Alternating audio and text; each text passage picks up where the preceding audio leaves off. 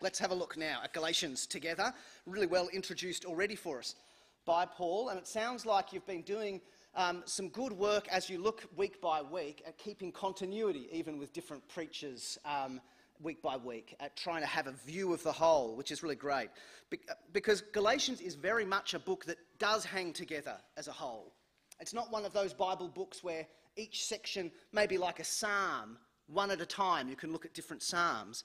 Um, Galatians is, is one big argument, and it has a lot of themes that repeat throughout it again and again and again. Uh, they're often um, this versus that, as we've already been talking about this morning flesh versus spirit, works versus faith, law versus promise, Old Testament versus New Testament, Moses versus Abraham. These this versus that, this or that, not this but that, those kinds of things. It's, it's written to Christians who are in turmoil. Um, in, in the first century, a really big issue was if you're a Christian, what does it mean about your relationship to being Jewish and the, and the whole Jewish Bible? You know, Jesus himself was a Jew and, and saw the Jewish Bible as scripture. So if you're a Christian, are you now a super Jew? Should you be more Jewish than Jewish? Should you be deeply embedded in all the Jewish traditions and rituals and, and priestcraft and clean and unclean food? Is that central to, to Christian identity? If you're a Christian Jew, are you sort of a, a kind of better Christian? That we sort of have, there's all the, all the Christians, but the front row, please, for the Jewish Christians. Or, this, as the, the gospel began to spread throughout the Roman world, sometimes the opposite happened. And so some people thought, well, I'm a not Jewish Christian. I became a Christian from another background. And so maybe I'm the super Christian. I'm not bogged down in that stuff from the past, that old stuff. I've got the new, updated model. I'm not Nokia, I'm Apple. You know, this kind of way of thinking about it. but people are strange because then what ended up seeming to have happened here for the Galatians is some of the ones who were not from Jewish backgrounds strangely began to say, actually, maybe I should adopt all of the, all of the Jewish traditions and rituals, and, and actually, maybe that's a little bit like, you know, sometimes a kid who's a wild one in their teens or their 20s, when they find their way back from a time of rebellion and wild living, sometimes they become the most conservative of all, sometimes. You know how that can be a tendency at times? That you, you, you've seen what it's like out there, and so when you come back, you might become stricter still um, than, than even the people who never left. So there's all of this chaos going on that they're called by the Paul. He writes to them and says, It's like you guys have been bewitched. Someone's cast a spell over you. You're in WandaVision and, and you're not seeing things clearly. Um, uh, that's their issues. And, and we'll be following the discussion that helps them. But as we listen in on that discussion, it does help us with different issues we have today. So, here in 2023, some of you may have come from backgrounds um, or, or uh, know people in, in Christian um, groups that are having the same conversation. Groups like Mormons or um, uh, Roman Catholic or Seventh day Adventist or even the modern new perspective on Paul, a range of these different Christian groups are asking questions about how Jewish ought we be. Yeah, so, so we have our own modern versions of these questions. And we might be talking to those who aren't Christians, who have, is the skeptic who has accusations about Christianity because of the Old Testament. What about this law? What about that law? What about the death penalty here? You know, how can you take the Bible seriously if you're not going to be obeying all its rules about sowing seed and wearing garments and eating shellfish? And if you don't obey all the rules, then you shouldn't obey any of them. So we've got different issues with the Old Testament to the Galatians. But as we follow along today and, and, during this whole teaching series, we'll hear the answer to those first century questions. We'll get some answers to our 21st century questions. And as Paul already introduced, we'll be also reminded of the gospel of grace itself. That is good news to be reminded of, even if we don't have any of those, those other questions. You know, listening in on these other issues the answer comes back to Jesus, and that stuff is helpful um, as well. So, Paul answers the question throughout Galatians, like um, uh, Paul Scott just hinted at, in a range of ways in the letter personal authority, personal experience, narrative examples, theology, pastoral appeal. That's what he does in chapter 4. Later on in chapter 4, he appeals to them personally in a pastoral way as, as their, one of the, the evangelists, church planters, talking with them. Today, the argument is a historical one. Did you notice that? So today, the particular way he deals with their issues is historical. Verse 15 Brothers, let me take an example from everyday life. Just as no one can set aside or add to a human covenant that has been duly established, so it is in this case. The promises were spoken to Abraham and his seed. Verse 17. What I mean is this the law, introduced 430 years after Abraham, does not set aside the covenant previously established by God and thus do away with the promise. It's a this happened, then this happened, and eventually that happened argument. It's a history argument that we, we're looking at today. Uh, that's part of how you need to talk with an atheist who's spent too much time on Reddit or some other online forum coming up with gotcha verses. Is that often what the atheist doesn't know is how the whole Bible hangs together. They don't know the, the history of the Bible. And so they go, ha ha, gotcha, with a single verse. And you're left saying, in order for you to understand why that's a silly gotcha, you really need to understand how the Bible fits together as a story. You, need to spend some time in Galatians or Hebrews. You need to do the Bible project a little. And if you did that a little, you'd realize your gotcha hasn't embarrassed me, it's embarrassed you that you think it's a really good gotcha. you, once you put the Bible in its historical flow, certain answers get solved, certain questions get solved. The Bible is is not like a, uh, like a cyclical view of history, like in a myth. And it's definitely not a chaotic view of history, it's all meaningless, is it? Instead, it's a building story, beginning with creation, promise, fulfillment, and, and then finally J- Jesus' return, creation to new creation, what people call salvation history. That's what we're looking at salvation history. And as we talk with other people, other Christian groups, or skeptics, or as you evangelize someone from Thailand or mainland China or deepest, darkest atheistic Hobart who doesn't know much about Christianity at all, often building up that salvation history is really important for them to understand how Christianity hangs together.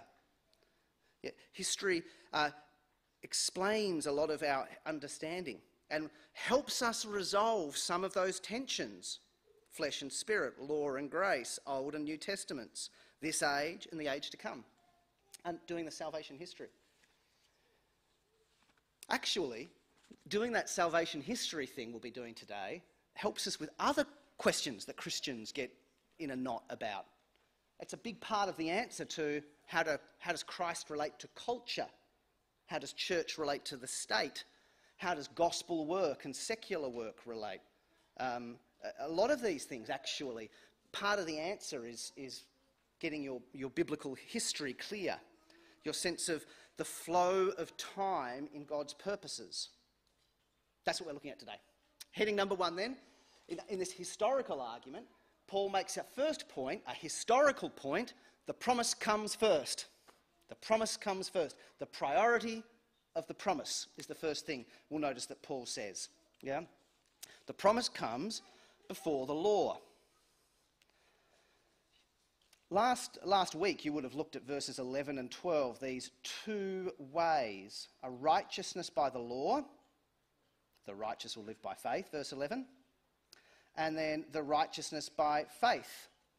Uh, uh, the, sorry, the righteous, uh, the man who does these things will live by them, verse 12, and the righteous by faith, verse 11.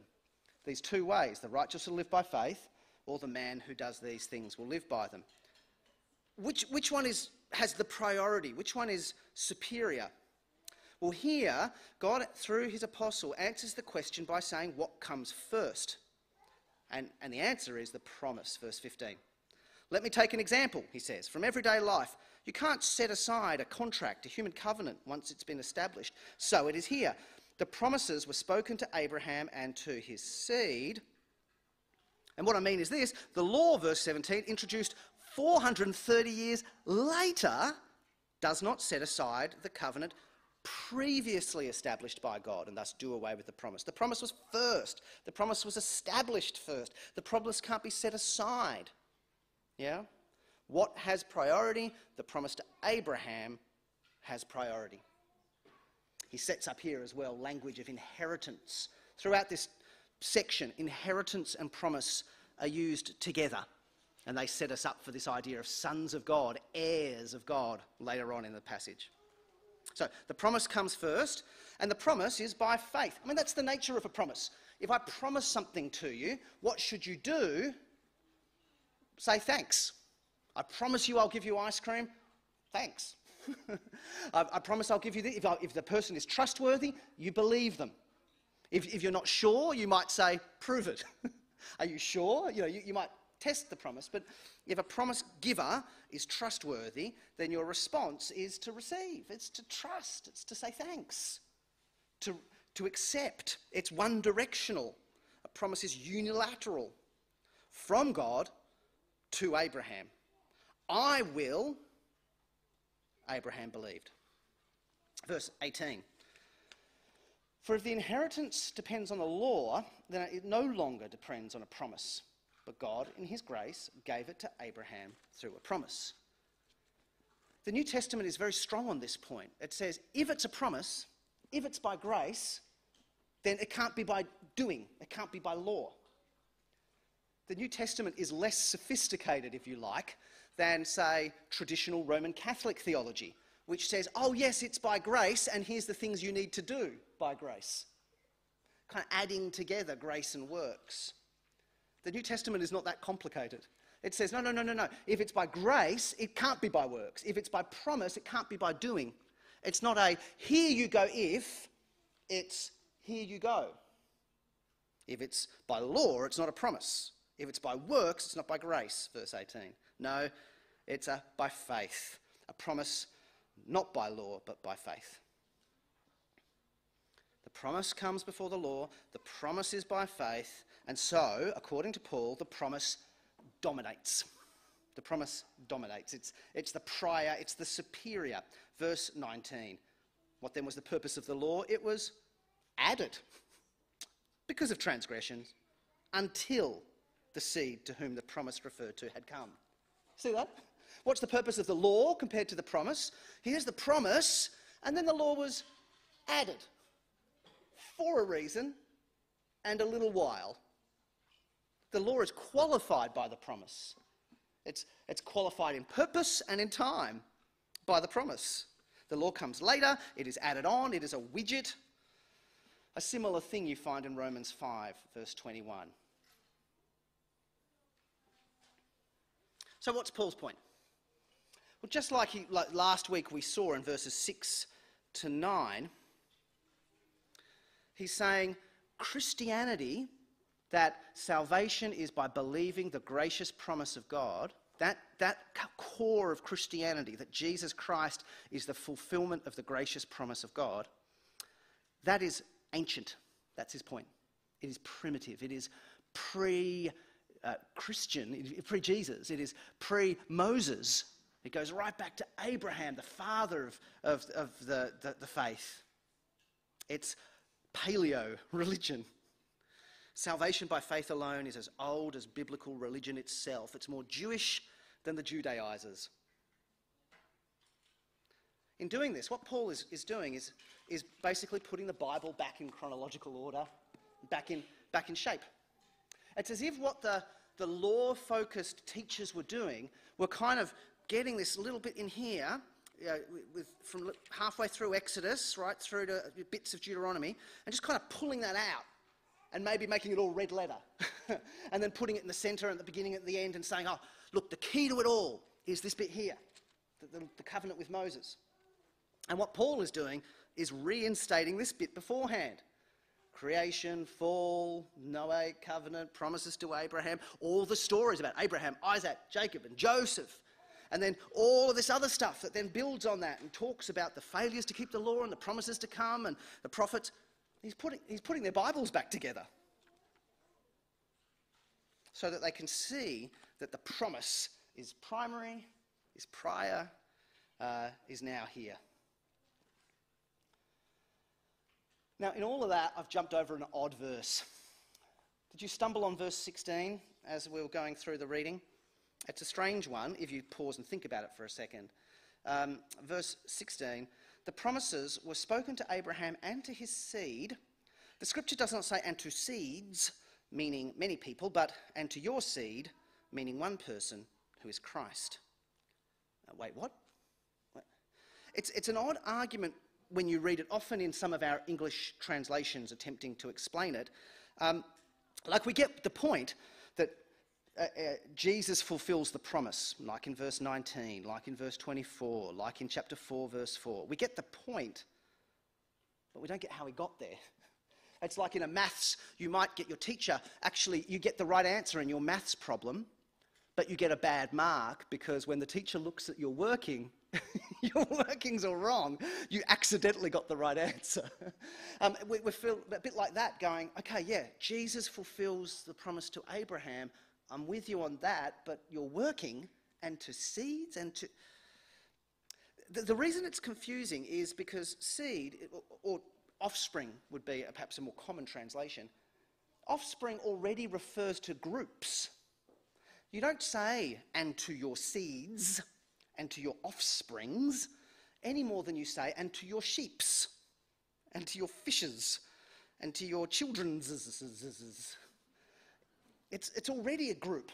Offspring already means lots. Yeah? So, what, what's the point? Uh, it doesn't say, and to your seeds. Well, of course it doesn't, because that's bad grammar.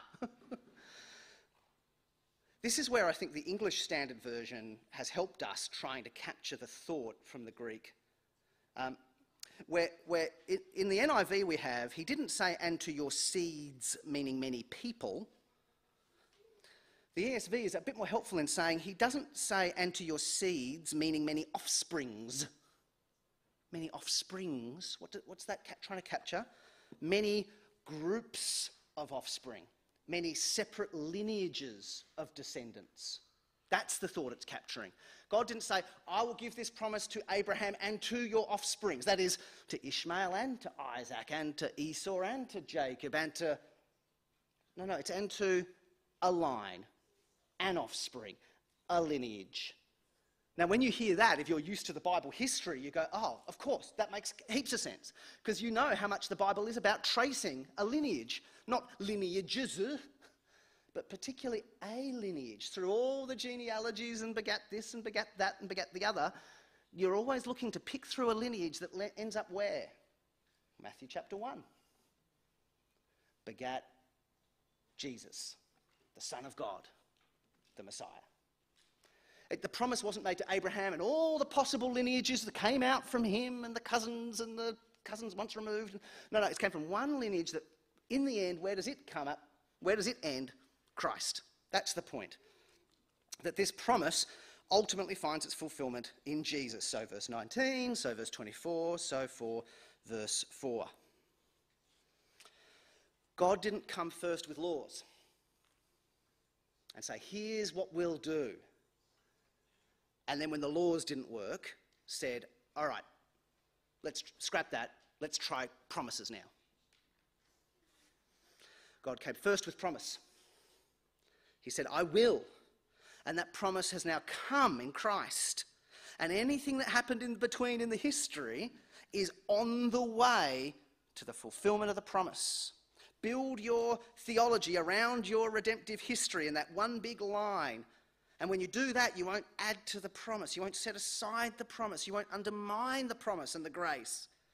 You'll see everything else, including the circumcision and the food laws and the temple and the priests and the, the whole structure of the, uh, the, the state of Israel, as just working on their way to now.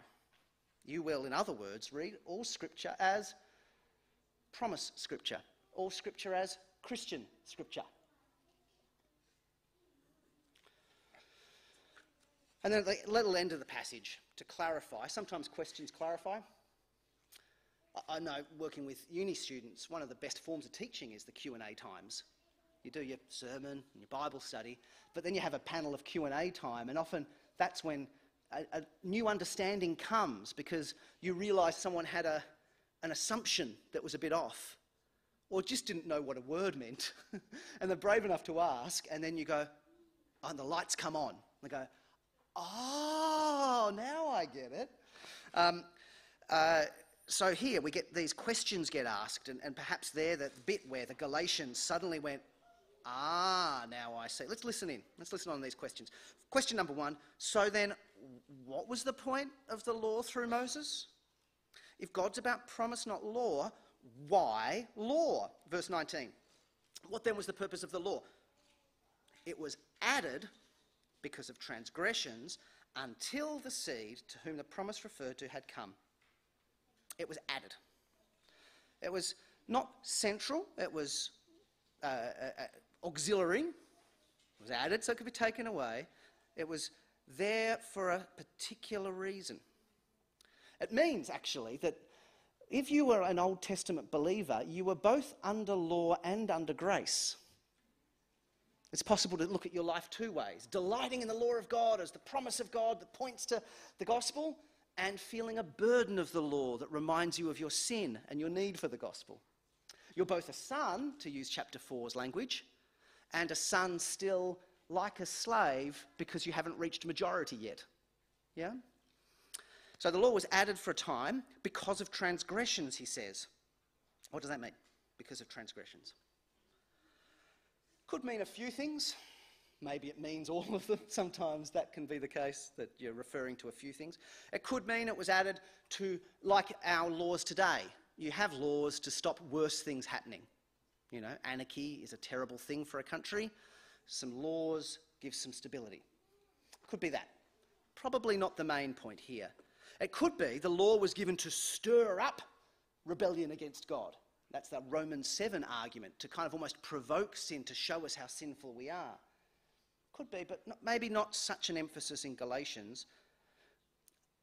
More likely, I suspect, is, is that it was given to uh, show guilt for what it is, to convict of guilt, a bit like Romans 3, to expose sin. The clue is this word transgression. Transgression, you know, there's all these religious words for being bad, right? There's being bad, there's sin, there's uncleanness or ungodliness or unholiness. They all have a different feel to them. What does transgression imply? It's the idea of kind of trespassing, if you like. It's stepping across a boundary. It's a deliberate breaking of a rule. Yeah? it's tempting sometimes. There's nothing that makes you want to step on the grass quite so much as a sign that says, do not step on the grass. You don't even think about licking something until you say a sign that says, do not lick. um, is that, that the idea of going, when I, when I step across that boundary, I'm explicitly breaking a rule. I think that's the idea here to say the law came to make clear, explicit, formal, uh, precise the breaking of a rule. Yeah? Convicting of guilt by showing that when God commands, sinful humans rebel. Romans 4:15 in the uh, NEB, the New English Bible, puts it as to make wrongdoing a legal offence. To make sinful people guilty of explicitly breaking God's law.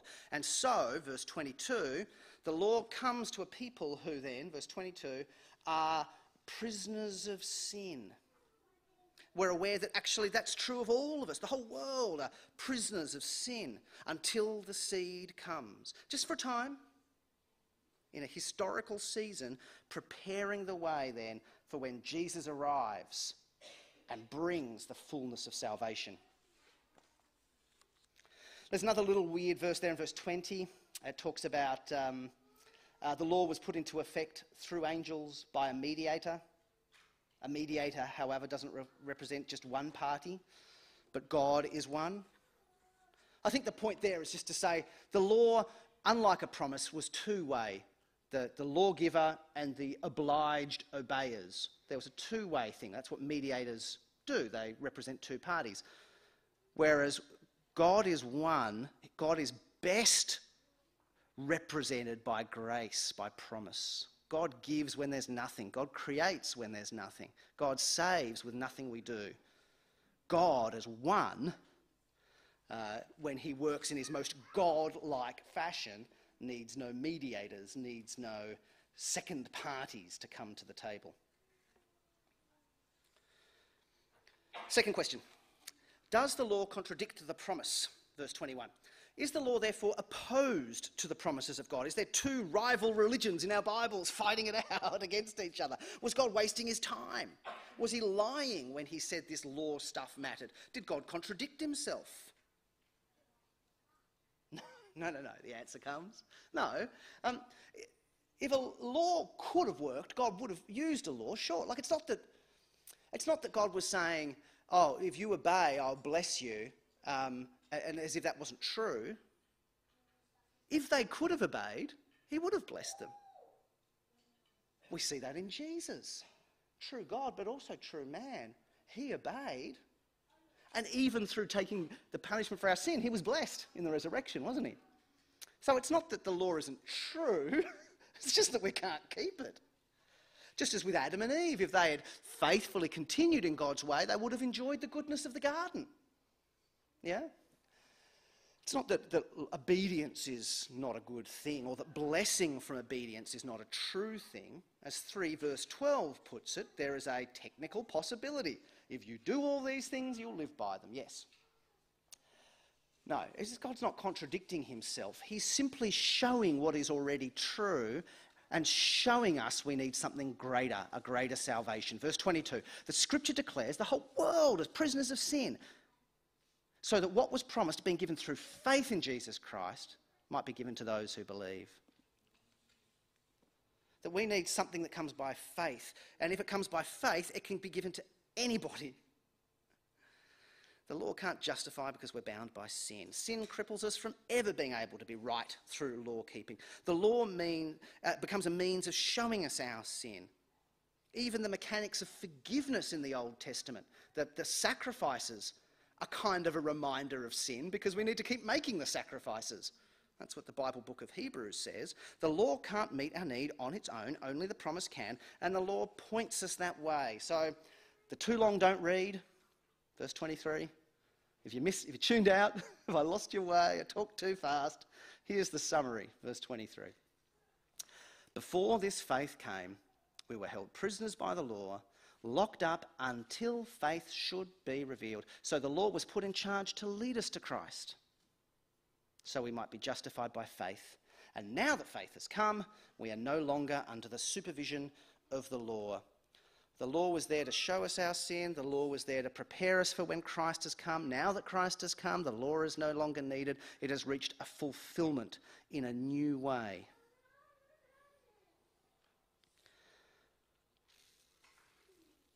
And so we have the freedom of sonship. Verse 26. That's our final point as we come to a close. What does this all history? Let's now arrive at the fulfillment of history in Jesus. What does it mean? Verse 26, 326. You are all, Paul says, to the Jews and to the Gentiles, to the Gentiles who've become a bit more Jewish since their conversion, and the Jews who are boasting in their Jewishness, and all the, a whole lot of them. You are all sons of God through faith in Christ Jesus. For all of you who are baptized into Christ Jesus have clothed yourselves with Christ. There is neither Jew nor Greek, slave nor free, male nor female. You are all one in Christ Jesus. And if you belong to Christ, then you are Abraham's seed and heirs according to the promise all children of Abraham, and as children of Abraham, you are all adopted children of God, inheritors of the full promises of God. That's why sons of God, even though it's a masculine only word, has something nice when used to refer to believers, male and female, because it captures, at least in that historical setting, the heir, the firstborn son, inherits. In that sense, male and female together, male, female, and eunuch, all together are heirs equally in Christ Jesus. Yeah, that's the kind of idea. We all equally stand beside our older brother Jesus, sharing in the inheritance. Verse 27 describes um, the Christian life in a different way. Verse 27 we have been clothed with Christ. There's two ways you can talk about our close relationship with Jesus Jesus in us, that's a lot of Galatians, or we are in Jesus. This is more that later one that he, he comes to dwell within us, and so all he is is with us. But you could also say we come to dwell in him, clothe ourselves in all he is, we share in. Two ways of describing the same thing. And that means that when it comes to our relationship with God, our spiritual privileges and dignities and hope and security, there's no difference in our ethnicity, in our religious heritage, in our economic status, in our degree of freedom, in our nationality, in our visa status, in our sex, in our gender, in what we've done, in who we are, how much we earn. We are all one in Christ Jesus, whether adopted or a, a biological children of our parents, whether whatever distinction you might say, whether healthy or sick, whether fast or slow, all one in Christ Jesus. It's awesome. Now, these verses, uh, let, us get political for a second. These verses don't, don't mean that there are no distinctions that, of any kind in this life still. Yeah? So uh, it's not as if these, these verses mean that there's still no need to figure out how to make family life work, husband and wife and children. There still are social distinctions between the sexes and age in family life. Nor does it mean that somehow equality means that we never pay attention to minority groups in our society, like, for example, the Indigenous Australians. It's not as if we say because we're all one, that therefore we should never treat particular groups with a certain degree of special privilege. Paul did that with the Jews in Romans, even though he spends all of Galatians and all of Romans saying Jews and Gentiles are equal.